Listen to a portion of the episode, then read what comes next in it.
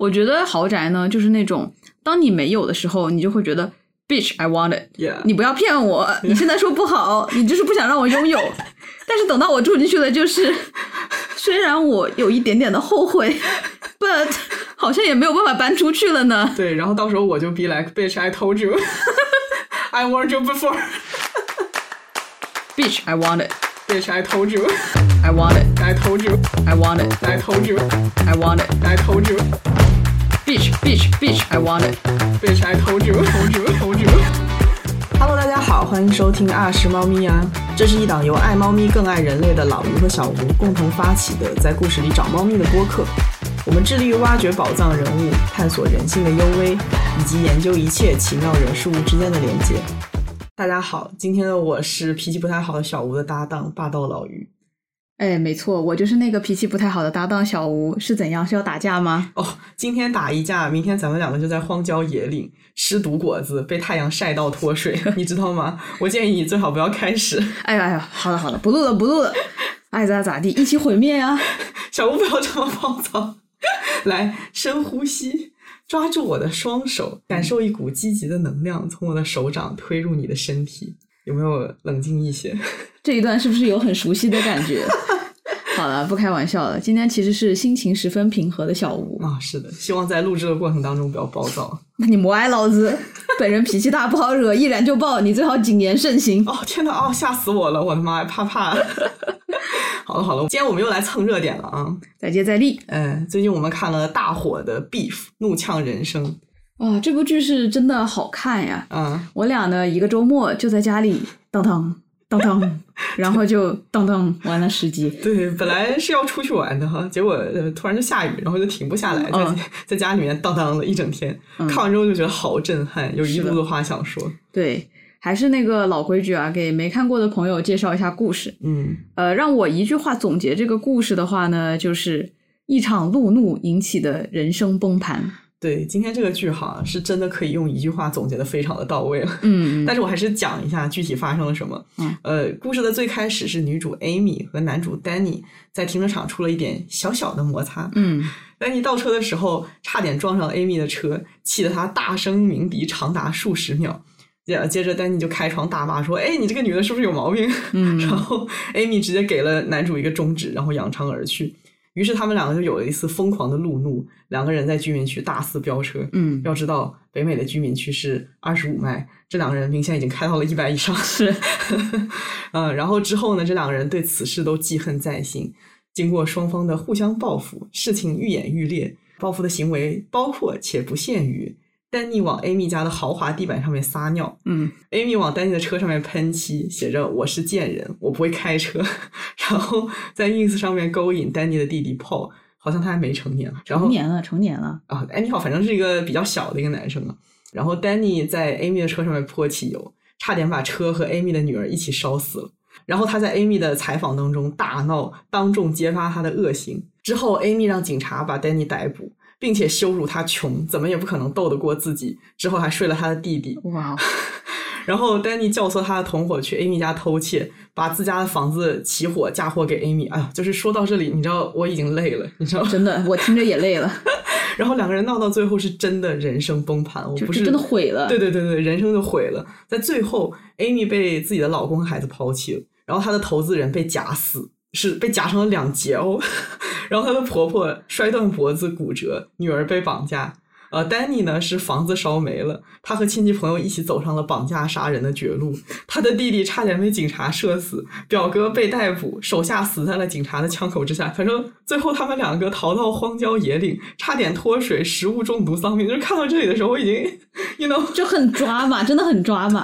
你一开始是完全没想到能这么抓马的，对对对，虽然中途的剧情发展都属于抓马，但是每一步你都没觉得它是一步登天到无法接受。啊对，然后看到最后两集就感慨啊，你能想象吗？事情竟然就是从一次路怒开始 的，就这么想想还是很离谱。对对对，我记得最后一集两个人在大野地里面躺着的时候，我暂停了一下，问小吴：“你看第一集的时候，能想到最后一集是这个样子吗我以为是什么生活情景剧，到了最后变成了什么惊悚、？”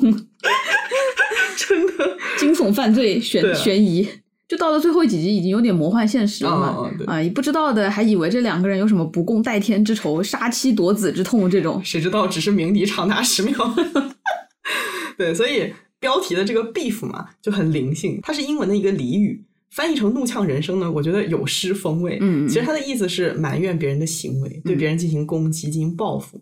呃，我个人觉得，如果翻译成“结梁子”的话，会比较合适。嗯嗯嗯，啊，就是从第一个小梁子开始，慢慢发展成把人砸死的大梁子。确实啊，就是结梁子抓住了 beef 词义的精髓。哦，然后这部剧呢，除了比较抓马的剧情之外，还有一个非常大的特色，就是对东亚文化和东亚精神的准确捕捉。对对对，主人公 Danny 和 Amy 啊分别是韩裔美国人和越南裔美国人，两个人都是移民二代，就属于那种非常尴尬的，在美国长大却还没有完全融入美国生活方式的那些亚洲人嗯啊。他们也来自不同的社会阶层。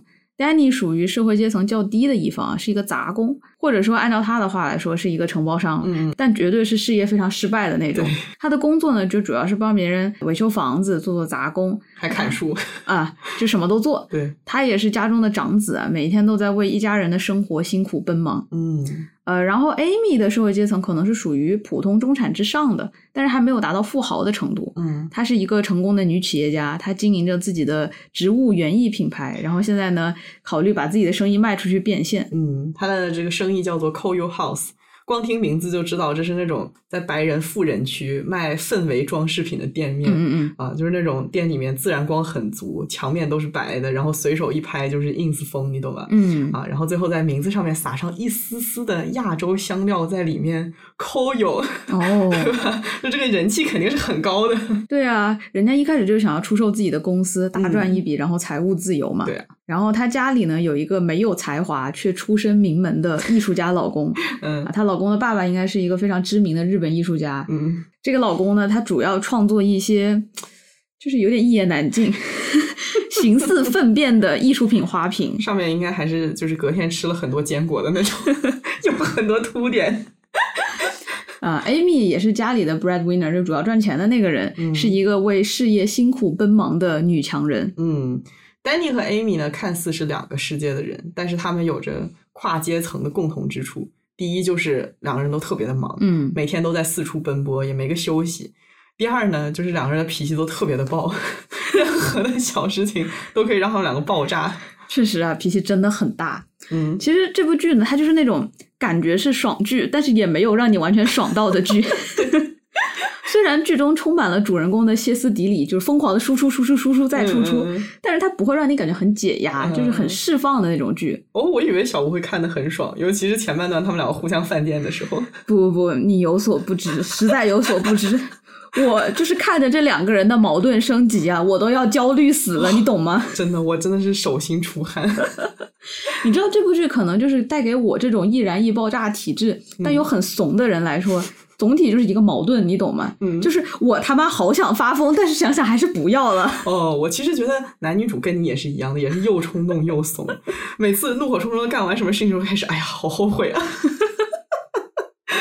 哦，对，这个剧我觉得它就是不是那种我想干嘛就干嘛，呃，谁也拦不住我的那种爽剧，你知嗯道对吗？啊，《怒呛人生》里面每一个角色多少都干过一些非常冲动的事情，嗯嗯嗯他们激情泄愤，结果到最后每一个人都为自己的冲动付出了过于沉重的代价。我懂，我完全懂。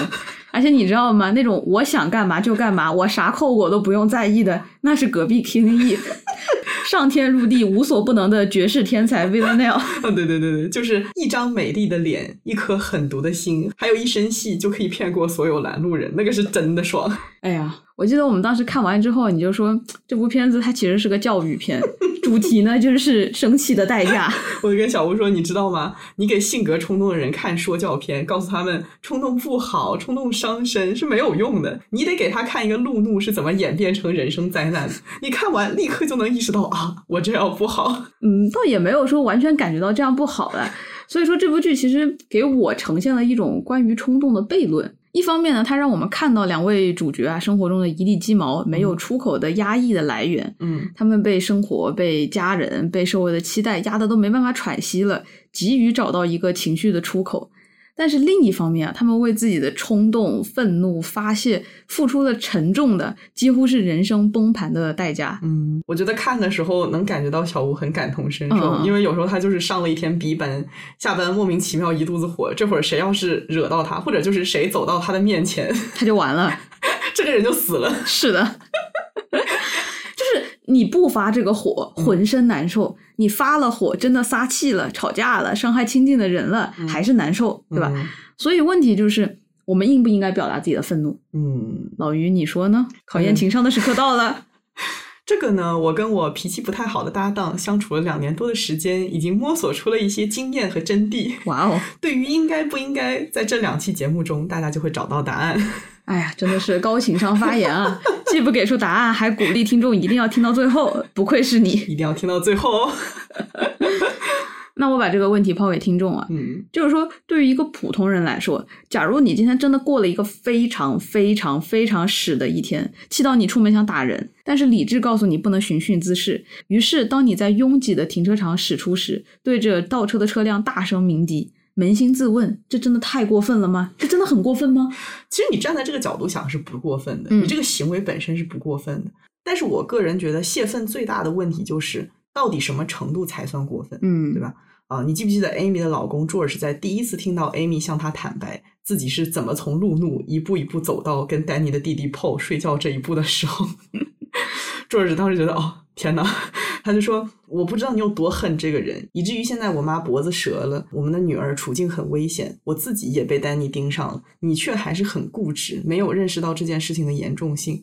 其实我看《怒呛人生》的时候，最主要的焦虑就是男女主那种必须要把自己的气撒到底的危险的感觉、嗯嗯啊，就好像不失去一切，我就还能继续。，对，嗯，你说的对啊，这个度其实是很难拿捏的，对对对，因为当你开始泄愤的时候，就很难控制住了。 啊，是的，嗯，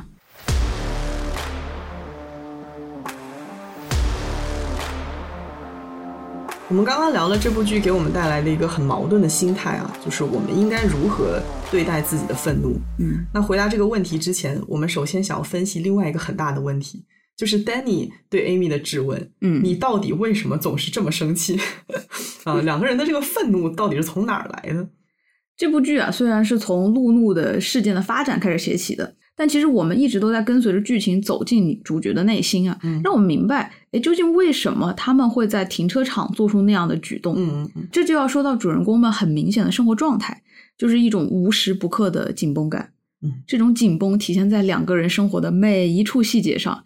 Danny 的暴食，Amy 对家里任何一处水管疑似漏水的紧张，他们停不下来的忙碌，各自在人际关系中的控制欲、易怒等等。嗯。但是同时呢，他们却始终想要在人前维持一种淡定松弛的状态。嗯，丹尼呢，在他的父母面前表现的极其的靠谱；Amy 努力在他的投资人面前伪装出属于上流社会的松弛感对，啊。说来，松弛感这个词最近真的是太流行了，对吧？嗯到底什么是松弛感呢？好像我也没有找到特别明确的定义啊。嗯啊，我只能说一下，就是我自己的感觉，就是说有松弛感的人，让人觉得不慌不忙、不争不抢啊，他们的情绪很稳定，注重解决问题而非消耗自身或者消耗他人。嗯，总而言之呢，就是一种处变不惊的、不卑不亢的 live in the moment，活在当下，活出自我的这种态度。啊嗯当松弛感成为了一个社会中大部分人都在追捧的态度，那恰恰就说明大部分人缺乏松弛感，对吧？很讽刺的就是，理论上应该是让人轻松的松弛感，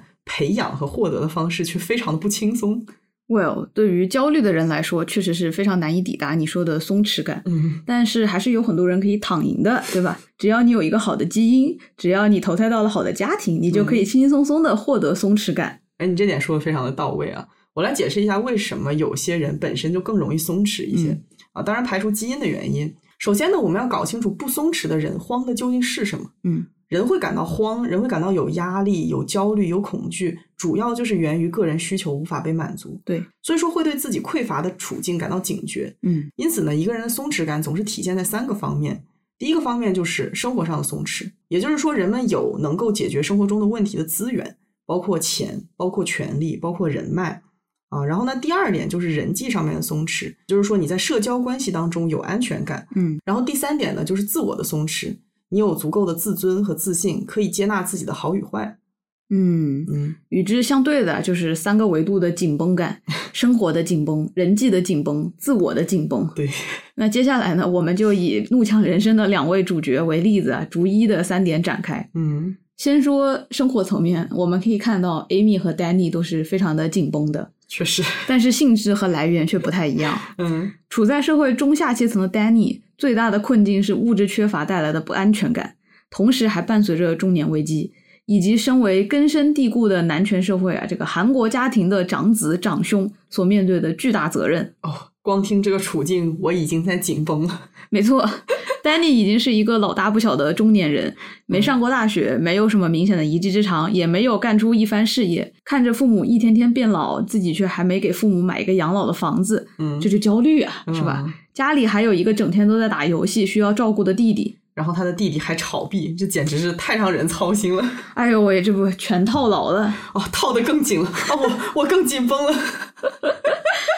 其实我觉得这部剧对 Danny 这种中下层的穷人的呈现特别的到位。嗯在我们的印象中呢，在我们很多人的刻板印象中，穷人他之所以穷，那是因为他们愚笨、懒散、好吃懒做、没有目标。嗯但是 Danny 并不是这样的人，相反啊，他有很多的小聪明，他勤快，他做事，他有目标，他有很强的想要过好生活的愿望。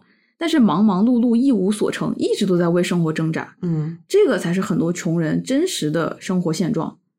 哈佛大学和普林斯顿大学的两位心理学教授穆莱纳森和沙菲尔合著的一本书《稀缺：我们是如何陷入贫穷与忙碌的》这本书就指出啊，穷人会一直穷，很大的原因是因为他们有穷人的思维，嗯，或者说是一种稀缺的心态，一种始终认为自己拥有的远远小于自己需要的思维。嗯稀缺的思维会改变人的大脑，俘获人的注意力，改变人的思维，影响人的决策方式。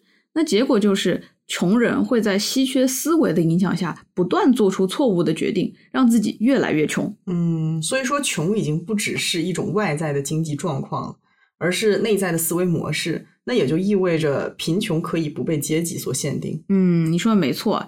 呃，这种稀缺的思维不仅仅限于穷人，很多的中产啊，不，我应该说消费社会下的大部分中产呢，可能都被稀缺的心态所绑架。啊，我觉得我就挺稀缺的， 我经常感到稀缺。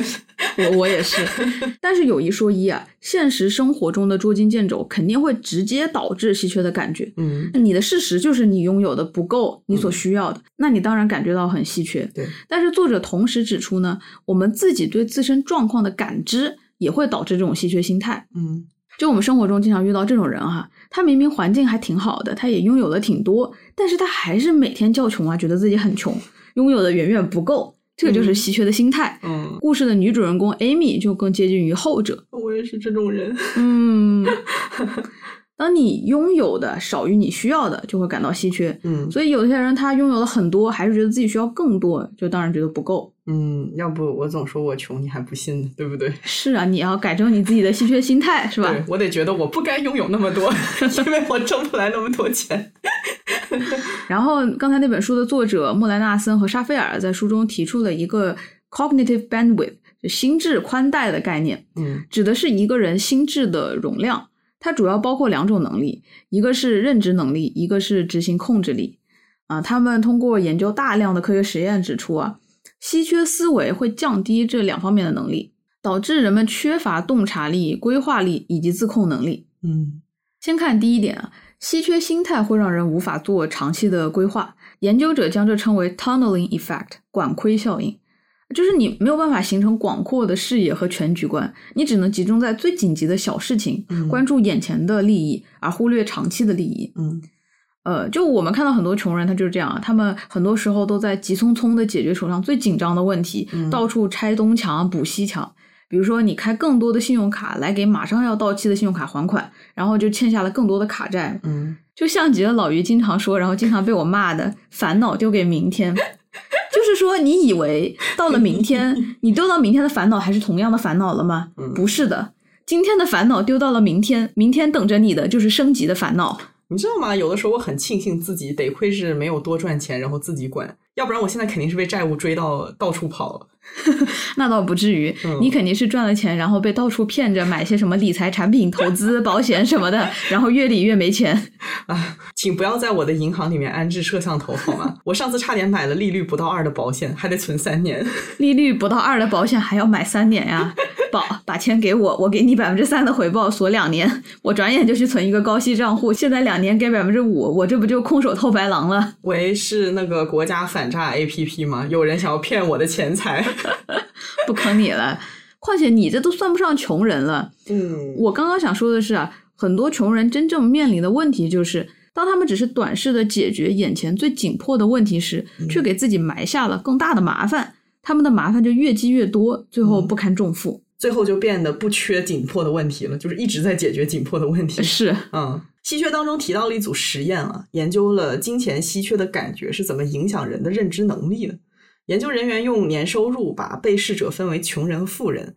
正常情况下，两组人的认知水平是没有显著差别的。嗯啊，他们测试这个认知水平的方式是用那个推理测试的题目嘛，嗯就是说给你八张图，让你推第九张是什么的那种题。啊，哦，对。但是当实验人员给出让穷人感到钱不够的场景描述的时候，两组人的认知结果就出现了显著的差异。嗯，然后很有意思的是，他们用这种差异去对比了睡眠充足和彻夜未眠的两组被试，呃，认知水平的差异，结果发现这种差异甚至比睡眠充足和彻夜未眠的两组被试者的认知水平差异还要大。嗯，也就是说，单纯的引起低收入者对财务的焦虑，就会严重影响到他们的认知水平能力，啊哇哦，甚至说比失眠的影响还要大。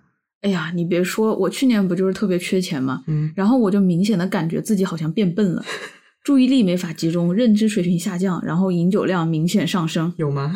啊，当然饮酒也可能导致认知功能下降。那反正就是 在两个的作用之下，我的认知功能明显下降。 我想说，那时小吴还在读哲学， 也还行，还行。这就要说到稀缺思维导致的第二个负面后果，就是它会降低人们的自我控制能力。嗯，在感到稀缺的状态下，人的意志力、自制力、克制冲动的能力都会下降。对，非常多的学者都研究过贫穷和冲动抉择、冲动行为的关联嘛。嗯就比如说《Nature》里面有一篇文章就提到，像经济和社交贫乏这样的环境因素会影响到冲动性啊，比如说穷人更容易超重，也嗯更容易出现烟瘾、酒瘾和毒瘾啊，因为他们难以控制自己的食欲，或者是对化学物质的摄入欲。那这篇文章特别研究了贫穷对儿童的影响，然后他们发现，四到十二岁的贫困地区的小孩儿比非贫困地区的小孩儿更冲动，也就是说，贫穷从一个人小的时候就具有影响力了。嗯然后《稀缺》这本书的实验也得到了差不多的结果。低收入者面对数额比较大的财务问题时，他们的控制力就会大幅降低。嗯，所以说啊，贫穷和缺乏对 Danny 的直接影响就是，他会经常做一些非理性的举动。嗯，以及非常容易在冲动下被情绪带着走。是的，比如说一开始，丹尼找大表哥借了两万美金，嗯本来是为了发展事业、改善生活，但是看到弟弟的比特币账号赚钱后，就立马 all in 了啊，就赔了个精 光。讽刺的是呢，他一开始还没收了弟弟的账号，知道吗？嗯这个账号是他从弟弟那儿搞来 的，就是因为他知道炒币很危险，在他眼里啊，这个东西和赌博差不多，是嗯投机的事儿，不能做。但是在看到了一点点一开始的收益之后，他马上就被自己贫穷的思维带着走了，做出了非常不理性的投资行为，本来是不想让弟弟冲动的，结结果自自己冲梭动。都自己梭哈了。哎呦天呐，我之前在学习职场心理健康的时候，就学到过人们是怎么在工作中 burn out，就是他们精神崩溃和过劳的嘛。嗯啊，其中有一个理论就提到啊，当一个人面对的需求多于他所具备的资源的时候，就会产生精神压力。嗯啊，面对的需求，这个 demands 指的是一个人要做的事情，可能是你被人要求做的事情，或者是你自己有责任感要做的事情。嗯而资源 resources 指的就是处理这些要做的事情的能力。嗯那这个能力包括金钱，包括人脉，包括你的个人技巧和行动力，以及环境中能够帮你实现目的的设施设备。总之，就是一切可以帮你完成事情的东西。哎，这还是一种稀缺心态，就是我拥有的资源小于嗯我想要完成的事情。哎，对，没错。那举个简单的例子，就比如说你老板让你十五分钟之后交份文件，但是你们公司的打印机坏了，你就会有很多的精神压力在这个时候，嗯嗯嗯因为你手头的资源不足以让你完成必须要完成的任务。这是一个小例子啊，嗯呃，但是生活中的时候，当你的责任大大多于解决方法的时候，就会使人处在精神压力过大、过劳的这么一个状态。然后在巨大的压力之下，人会非常的易怒，会非常的不理智，会做出不合逻辑的决策。那 Danny 就是一直处在这样的一个状态下，她永远都有那么多的责任，永远都没有足够的钱负责啊，然后更多的压力导致更不理智的行为，生活更穷，之后循环。唉，对啊，就可以说贫穷是一个负面的循环。嗯，对，其实你想想也知道，当我们遇到问题，你仅仅知道自己有能力解决，就不会为此而感到焦虑啊、也不会平白无故的就担心自己的人生又要出问题，因为你不管怎么样，你都知道我有办法解决。但是对于贫穷的人来说，他们很难有这样的想法。所以说很多穷人啊，就在生活的泥沼中，他挣脱不出来，他越忙越穷，越穷越忙，直到精疲力竭。嗯，这也是丹尼感到很委屈的一点，他觉得自己每天都很辛苦，生活呢却没有任何的改善，所以只能抱怨啊，成天都在抱怨。哎，为什么？为什么什么事情都不对？为什么无论做什么都事与愿违？嗯嗯与丹尼不同的是啊，故事的另一个主角呢，住在百万豪宅的女企业家 Amy，她就完全说不上贫穷了，嗯但是她却呈现了相当的忙碌、疲惫和委屈，嗯嗯甚至他们用同样的口头禅，damn it， “damn it”，见鬼，怎么哪里都出问题？嗯嗯 Amy 的紧绷啊，一点是我们刚刚说的同样的稀缺心态的困扰，还有一点啊其实是来自她并不稳固的中产地位。嗯，对，就看似她拥有了很多，但拥有的一切都成为了她深深的负担。嗯为了维持她所拥有的生活，她需要拼命的忙碌。对，Amy 在第一集啊，用一段话完美道出了中产的困境。她说：“辛苦挣钱，我也只是为了养家糊口。然后某些时候，你以为可以喘口气，但是不行。房子的车库太潮湿了，所以我们现在要重新做这些该死的柜子，可能还要重新做屋顶。”然后等我做完了这些之后，我就没钱了，我的厨房也过时了。只是一直以来，我只是想要一个热水浴缸。朋友们，你们装修过吗？ 我就问一句，这就是全世界对装修最精准的描述。如果你去你的朋友家，发现他家某些地方非常的奇怪，就比如说在墙上打了个壁炉，但是里面没有火， 反而里面放着杂物，千万不要问人家为什么这样，就是装修没钱了，心累了，就这吧，先这样啊不想弄了。 做到一半没钱了，先搁置，等到有钱了再继续。对呀、我不说这是谁家的壁炉，就别里问 面里面还有各种各样的杂物，猫粮啊，什么瑜伽裤啊。有杠铃啊，什么什么瑜伽毯，还有画。是的，别问。你就别问好吧，别问我为什么知道装一个假火的破壁炉可以好几万，就是那火都是假的，它到底为什么要这么贵呢？之后，Amy 也多次强调啊，她说这个房子买来我也没怎么享受过，因为我总是忙于工作，什么时候轮到我享受一下呢？ 我觉得这可能就是消费主义带给每一个家庭的重负。嗯一直在努力工作去拥有更多，却从未真正享受过自己拥有的东西。就他赚了很多的钱是为了养这个房子，而不是让这个房子为他提供享受。啊，对啊，赚钱是为了拥有，是为了得到，而不是为了快乐，这就很奇怪。我可太懂了， 维护房子真的太贵太累了，而且越大越贵。嗯，我之前听说老于家住宅一年的维护成本，可能是我爸妈半年的生活费时，具象的感受到了阶层的存在。 就是说，人家花钱不是养人哦，而是养一堆砖哦。 可以养我家活的可以动的二楼半年了，Oh my god！所以我跟你说，我一直就想要一个小宅，我真的不喜欢大房子，你知道吗？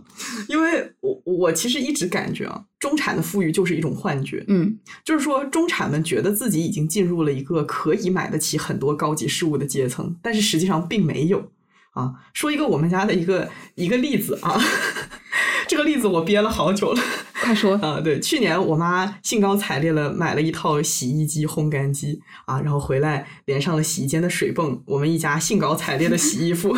等一下，你们家住着豪宅，感情这么多年没有洗衣机是啊，吗？不是不是不是，有的有的，但是就是是很朴素的那种滚筒洗衣机，哦跟我然后家一样啊、然后还得拿出来自己晾嘛。然后我妈那天去逛山姆，一快乐就整了一套很 fancy 的啊，看起来很金光闪闪的这个滚筒洗衣机和烘干机，这不就不用晾了嘛，对吧？ 哇哦，天哪！瞬间又觉得阶层的差异其实没有那么大，嗯因为我家也是滚筒洗衣机哦，还连着烘干机哦。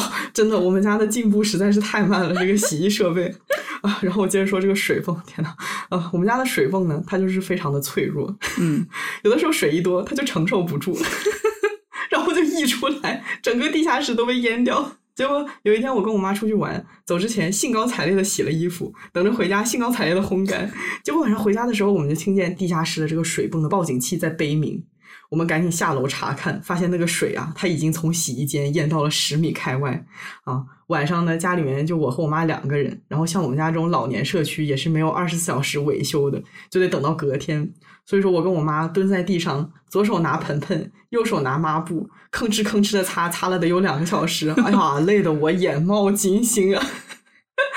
然后我就上楼接了杯水，哎，我觉得我的手好脏，你知道吧？然后我就往水杯里面插了一根很有格调的吸管， 是那种星巴克的钢吸管吗？哎，对， 就是避免我的嘴碰到这个脏杯子。插上这个吸管，这个一瞬间，我就觉得，哎呀，这简直太中产了，你懂吗？ 我都脏了，我还得保持优雅。 那哪是一根吸管呀？那是中产的最后一丝尊严了，你懂 吗？对啊，对啊。我还记得这一刻，你擦了擦脏手，和我发微信说：“小吴，我刚刚体会到了什么叫做中产的崩溃。没错，”我听你这么一说，真的不过如此了。不过呢，你漏掉了一个细节，在水漫金山之前，你还去挽救了不知道哪里的一幅油画。然后我何止挽救了不知道挂在哪里的一幅油画， 我挽救了一幅， 十几幅吧得有。就是我一趟一趟扛着我妈的画，就是有一种码头工人的即视感。哦，不对，我还拯救了我们家的木质家具，你知道吧？就哇是非常辛苦。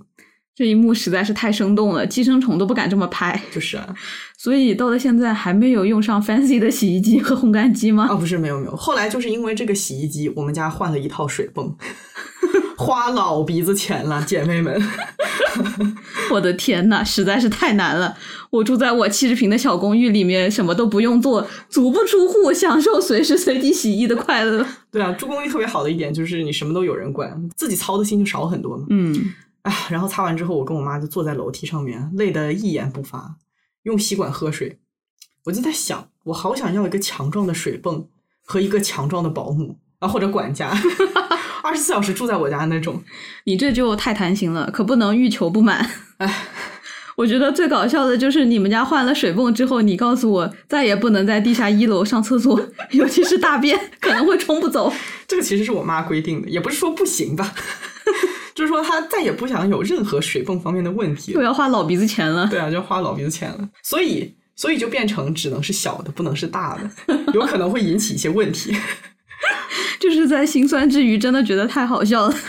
不好意思，作为一个无产阶级斗士， 我对你们中产的困境 笑得很大声。我们中产，哎呀，我就是觉得住别墅的血泪史，我可以讲一整期。这呃不仅是我家的哦，我在美国最后半年不是住在我闺蜜家吗？她那个是真的豪宅，就有我家三个大，就是就是逛一圈得要十几分钟，真的，我们第一次去逛他家的时候，就是整个 home tour 花了二十分钟的时间，哇哦呃，只逛了室内，还有外面的泳池和院子没有逛，你知道吗？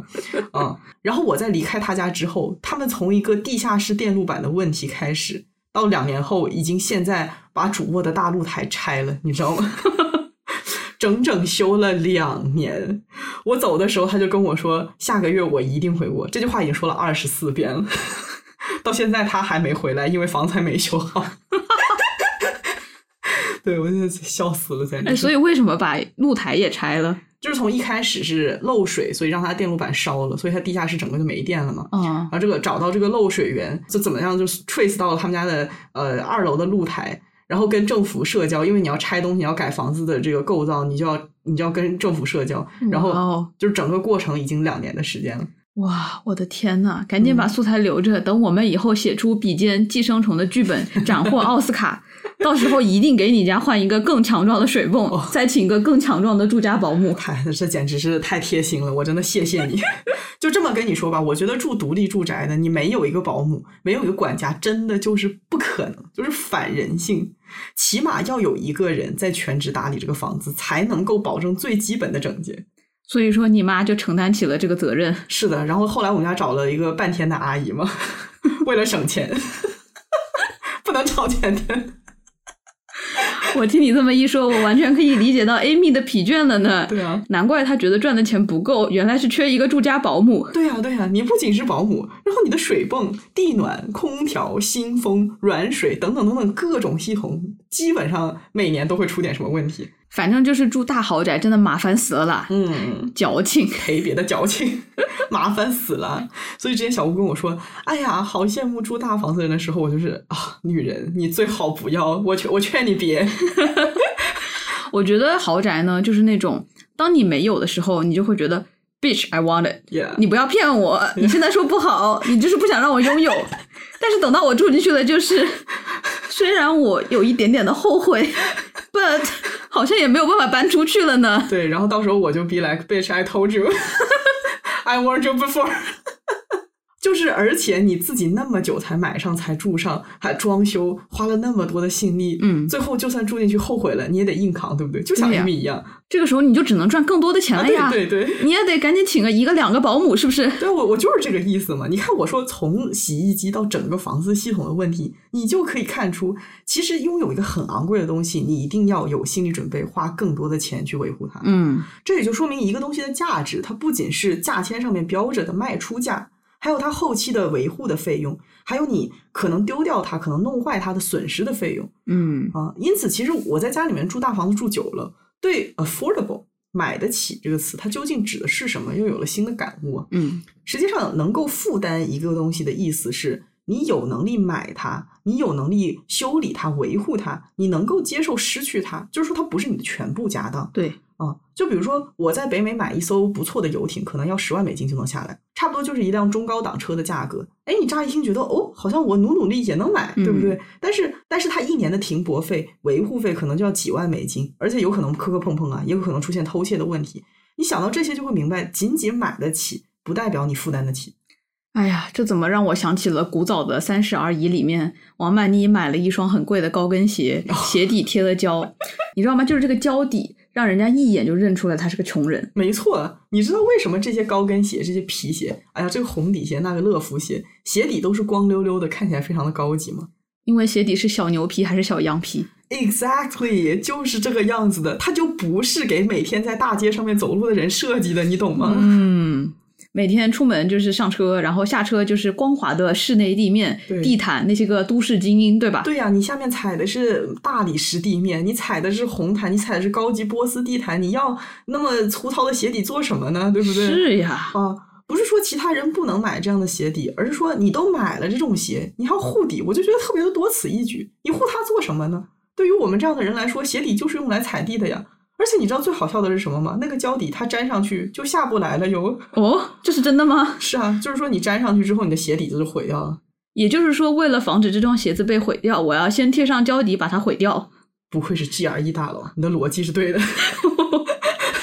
但是说到鞋底，你这么的热情，你要不去看一下你们家十万块钱的原木桌面上是面红木， ？OK，红木桌子上面不是也铺着两百块钱的淘宝桌布？ 你铺它做抹丝嘞？ 桌子不就是用来吃饭的？贵了贵了，我那个桌布四十块钱， 没有二百。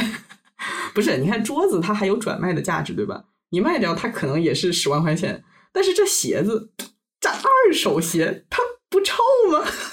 你离开美国的时候，不也把你那些 高级二手鞋都给打包卖我掉是香的，好不好？ 啊？ 行行行，人家都脚臭了。就我是香的。那你再看看你们家的真皮沙发，带了沙发套吗？哎，我们家真皮沙发还真的没有带套。哎呀，我又看到了阶级的参差。我记忆中，我们家的每一张真皮沙发都是带套的。 我们家真皮沙发不守难得，对不起大家。你看，因为 因为阶级的差异，所以你们家的真皮沙发 可以不守难得，天呐，太糟糕了，就是像有钱的男人，可以不他带总是套不，带套。太过分。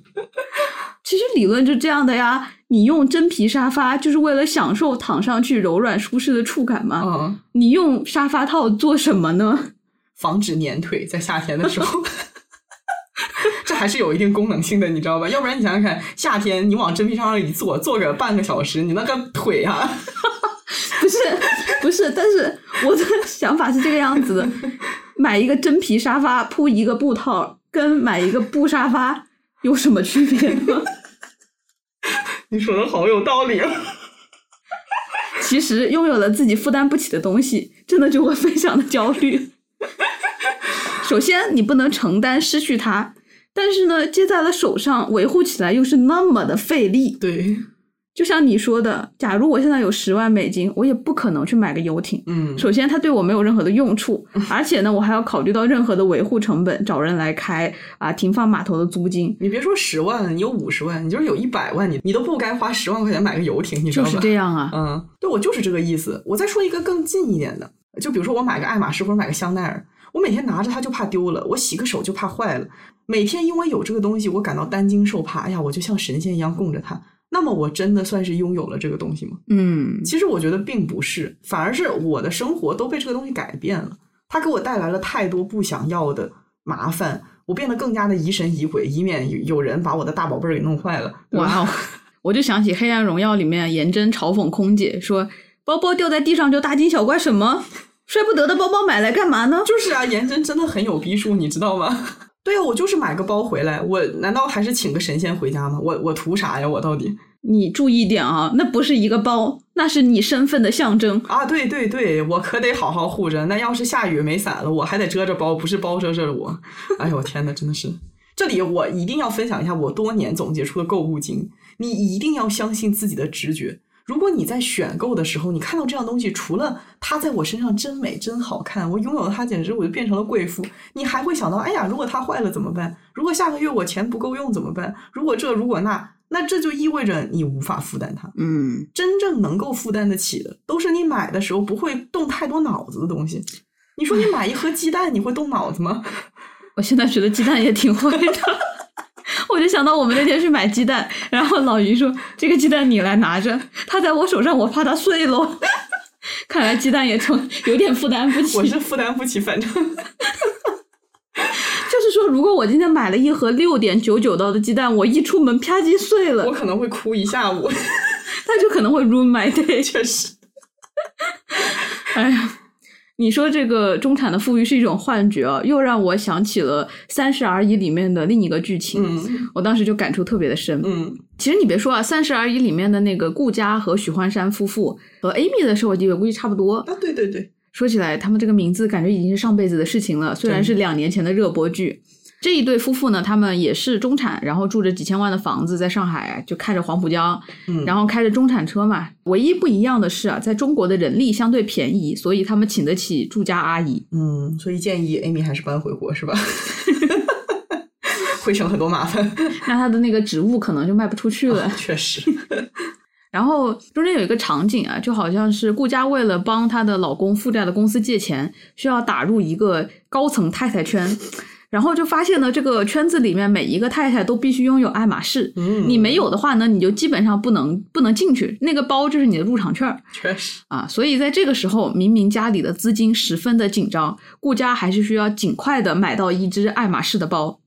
但是这个包呢，就老于也知道它不是那么的好买，是吧？你还得排队呀、怎么怎么着？嗯最后呢，他就是托关系找了个代购，花了二十万元人民币买到的爱马仕。小知识，如果你想要买二十万元的爱马仕包，你起码要在里面花到二十万元，他才会给你这个资格买一个 Birkin 或者买一个 Kelly。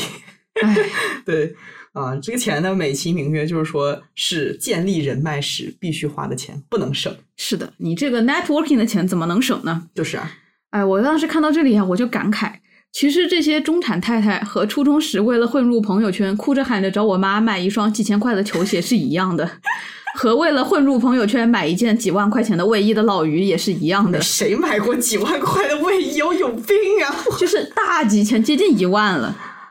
不要再问，不要提这个往事，好吧？反正我们都做着相同的事情，只不过买的东西呢，它的价位不太一样。嗯，放在小学二年级，就是为了混入朋友圈，要买二十元一套的卡牌，和初中时买一支十块钱的三菱中性笔。我的天呐，还有什么拓麻鸽子，什么 Game Boy 游戏机啊，这个 NDS 那个 PSP 的，对吧？ 我们在说已经是时代的眼泪了，真的，现在的小朋友，零零后，你们知道这是什么东西吗？ 他们可能也会为了混入朋友圈买一台最新的 iPhone，是不是？ 啊，对啊，iPhone 十四、是吧？嗯，嗯这个原理是一模一样的，只对啊是数额不一样。就是说呢，我们每个人的人生都因为站着起点不一样，所以我们的圈子也不太一样。但是在任何的圈子哦，任何的圈子，你都会为了融入人群而买一些有一点点超出预算、需要咬咬牙才能负担得起的东西。所以谁又比谁高贵呢？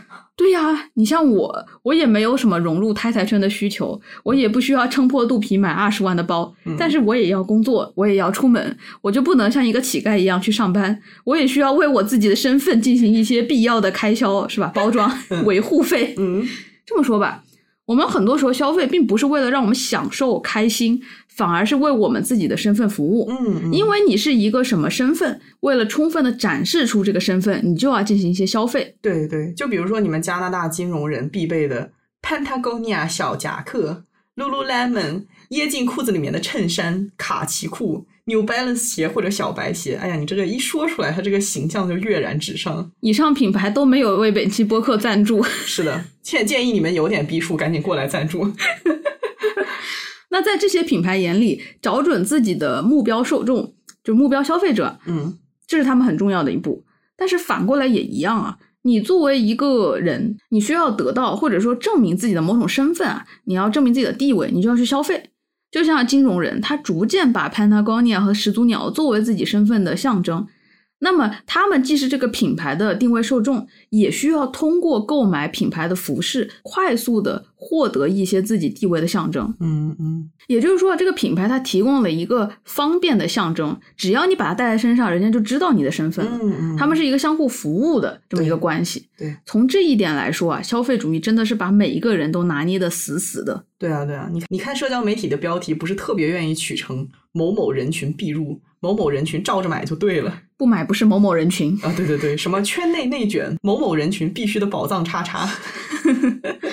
所以说对于三十而已的顾佳来说啊，为了证明自己是太太圈的一份子，她需要去购买这个阶层的符号，一只爱马仕的手包。嗯，这个消费是为了他的开心吗？不是，是自己想要的吗？他并没有多想要。他有能力购买吗？其实是没有能力的，并不是说没有钱，而是恰恰你说的，他没有能力负担这样一只包，是的，但是他还是被强迫着消费了。嗯这个就是消费主义的强迫性。